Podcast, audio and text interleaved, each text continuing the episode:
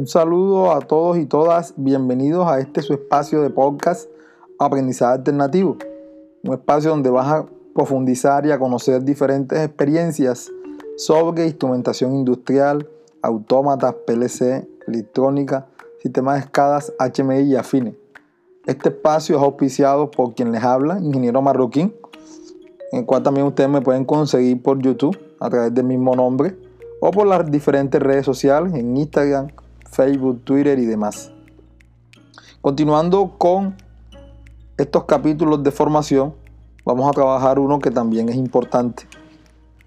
Ya les mencioné sobre el origen, o, o sea, cuál era la causa o el núcleo o el centro de todo el aprendizaje de instrumentación y control desde mi óptica, que son los lazos de control. Pero de ellos se derivan cosas interesantes. Pero para poder entrar en materia o en profundidad, yo debo tener claro dos aspectos que a mi parecer son bastante fundamentales y que nos van a dar hincapié para ir profundizando en diferentes temas relacionados con todas estas temáticas. El primero y no menos importante es el campo de medida y el segundo es el alcance. Dicho de otra manera, estamos hablando de rango y el span. Mucho se habla de rango de span, de manejo a full escala, de ajusta la, la configuración de calibración que verifica que el, rango esté en tal calibración, de que el instrumento se encuentre en el alcance de, de determinado valor, etc. Siempre se habla de esos temas. Y siempre que vamos a hacer trabajos de instrumentación de campo o ajuste de parámetros o configuración de lazo, inclusive escalizaciones de instrumentos, en todo debemos encontrar rangos o intervalos de medida y en todos ellos vemos también manejo del spam. Como habrás visto de pronto en algunos de los videos del canal y si no lo has visto pues eh, te invito a que te des un vistazo por el canal de YouTube Ingeniero Marroquín. Muchas veces he explicado estos temas, pero es importante tener claridad para qué. A la hora de que usted esté haciendo un trabajo de campo y esté revisando un instrumento, pues obviamente tenga la salvedad de que estos dos aspectos le van a ayudar mucho a la hora de hacer inclusive diagnóstico. Pongamos un ejemplo de la vida real, muchas veces lo he citado. Una costurera está trabajando, tiene su cinta métrica, en este caso, y va a hacer la medición de un, una parte de, de la confección. Lo lógico lo normal sería empezar desde el número 0. Si está trabajando en centímetros, milímetros, pulgadas y demás, desde el número 0 hacia el número en donde está la medida.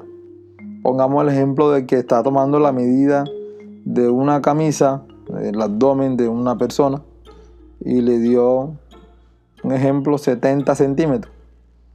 Midió la circunferencia de la persona, el abdomen, le dio 70 centímetros empezando desde cero. Partiendo de esto, entonces el campo de medida de esa cintura es de 0 a 70 centímetros. Y el alcance o el span son los 70, lo que se recorrió. Ahora bien,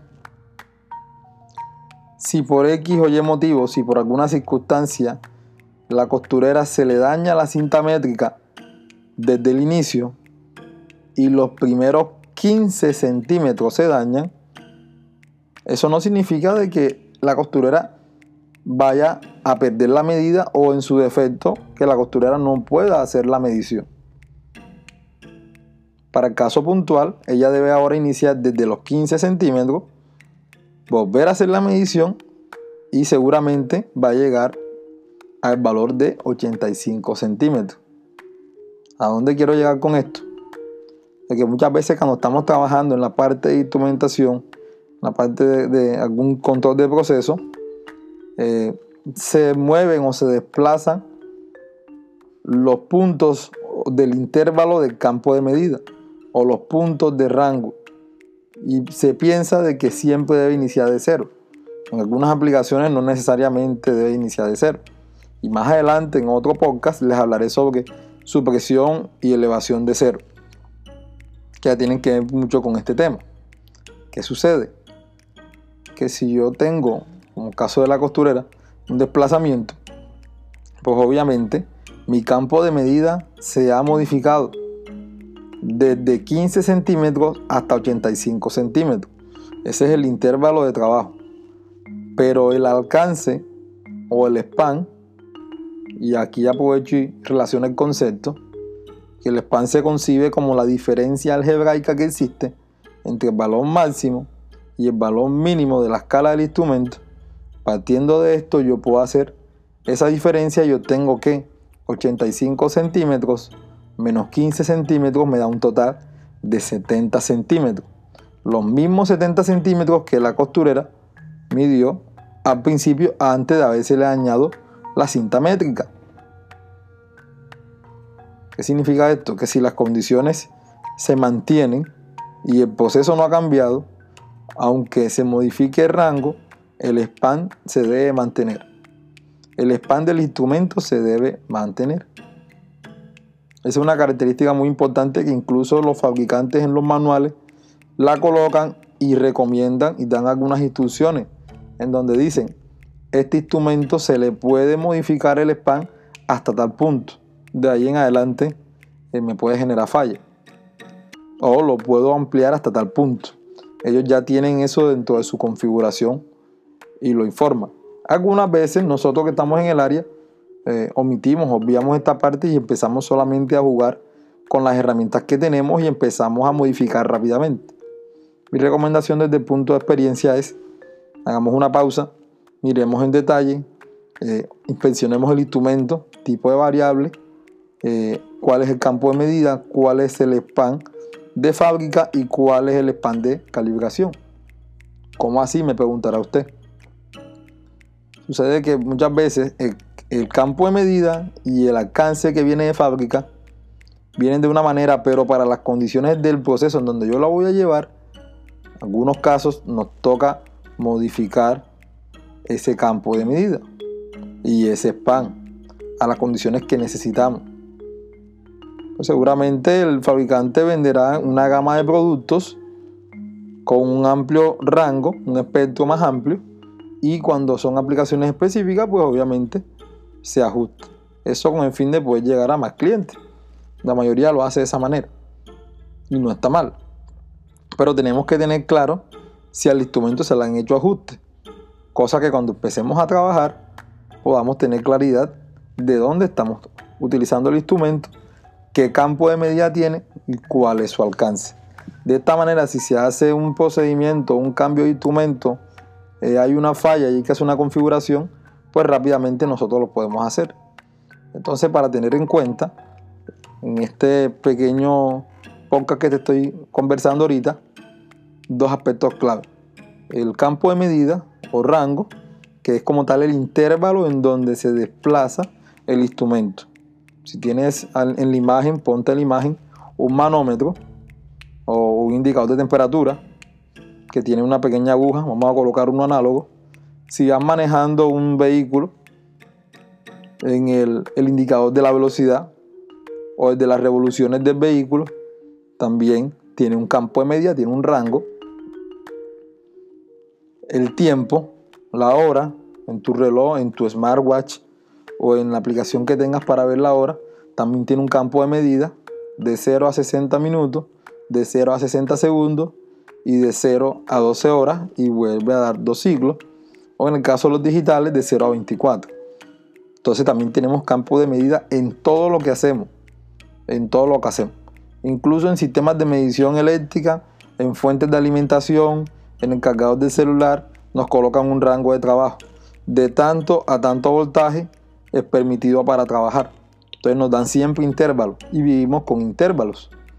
Siempre vivimos en intervalos. Entonces es una característica que la tenemos a diario que a veces no la relacionamos de esa manera y que la utilizamos mucho en instrumentación, sobre todo cuando empecemos a abordar temas que ya hemos tocado en, en, videos en el canal o en otro tipo de conferencias que, que ya he trabajado, pero en este espacio lo estaremos también haciendo próximamente, cuando empezamos a tocar temas como trazabilidad, histéresis, eh, linealidad del instrumento, sensibilidad, la parte de la exactitud, la precisión, factor de escalización, etc.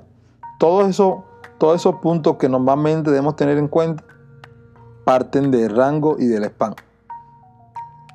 Punto clave, lo vamos a conseguir ¿dónde? Lo vamos a conseguir en la placa característica del instrumento. En la mayoría de los casos debe estar rotulado el rango de trabajo. Normalmente aparece como rango de calibración o en inglés cal.2 y coloca el rango o input en algunos casos, dependiendo lo que el fabricante pues considere, pero siempre debe estar los dos números y la variable de proceso con su unidad importante. Es decir, que si estoy midiendo el nivel de un tanque, me tiene que aparecer si es de 0 pulgadas de agua hasta 50 pulgadas de agua, por ejemplo. Me tiene que aparecer el número y la variable, la unidad, para poder relacionarlo. Ahora, eso en cuanto a la variable de proceso. También puedo concebir y puedo encontrar rango y span para la salida del instrumento. Y estoy hablando puntualmente de los transmisores y obviamente también de los convertidores. Los transmisores tienen la facultad de tener rango de entrada y rango de salida. En la parte de la entrada tienen la variable de proceso y en la parte de la salida tienen una señal normalizada estándar. Normalmente esta señal está bajo las condiciones de los parámetros de ISA en los incisos o en la normativa S5.1. Si de pronto no conoces del tema, pues te invito a que te sigas quedando en este canal. Más adelante te mostraré más información de esto o en su defecto puedes ir consultándola también en el canal de YouTube Ingeniero Marroquín. Colocas ISA S5.1 Marroquín y aparece información importante. ¿Qué dice ISA respecto de esto? que tenemos tipos de señales. Para el caso puntual, hablaré de la señal eléctrica y la señal de presión. Algunos sistemas manejan señales neumáticas y otros manejan señales eléctricas. El rango de las señales neumáticas es de 0.2 a 1 bar o el equivalente en PSI que sería 3 a 15 PSI. Y para el caso de la señal eléctrica son de 1 a 5 voltios o de 0 a 5 voltios o de 0 a 10 voltios, los más típicos. Y el caso de corriente de 0 a 20 miliamperios, de 4 a 20 miliamperios, los casos más usados. Dentro de toda esta gama, los de mayor frecuencia son 4 a 20 miliamperios y 3 a 15 PSI. Si nos damos cuenta, tenemos un rango ya establecido y tenemos obviamente un span. Para el caso de la señal de corriente, el span sería 20 menos 4 me daría 16 miliamperios y para el caso de la señal de presión, el span sería de 3 a 15, 15 menos 3 me daría 12 PSI. De esta manera, ya yo puedo tener la relación que existe entre la entrada y la salida del instrumento con que estoy trabajando. Y más adelante nos daremos cuenta cómo a través de este tipo de señales podemos empezar a interactuar y a saber el comportamiento del instrumento y si realmente está respondiendo a las condiciones de configuración, calibración, linealidad y las demás características asociadas a que el instrumento responda de manera adecuada a lo que el proceso me está pidiendo. Bien, espero que este pequeño podcast te haya gustado en esta segunda transmisión, este segundo capítulo, donde hablamos del rango o campo de medida y del alcance o span en los instrumentos de campo. Y bueno, nos estaremos viendo próximamente. Si te gustó este podcast, espero lo compartas con tus amigos, con compañeros. Ya sabes, eh, agradezco tu apoyo con esta iniciativa Aprendizaje Alternativo, donde estamos haciendo nuevo material y estaremos subiendo contenido también periódicamente. Espero que te haya gustado. Un saludo. Nos vemos hasta el próximo podcast. Estamos en contacto.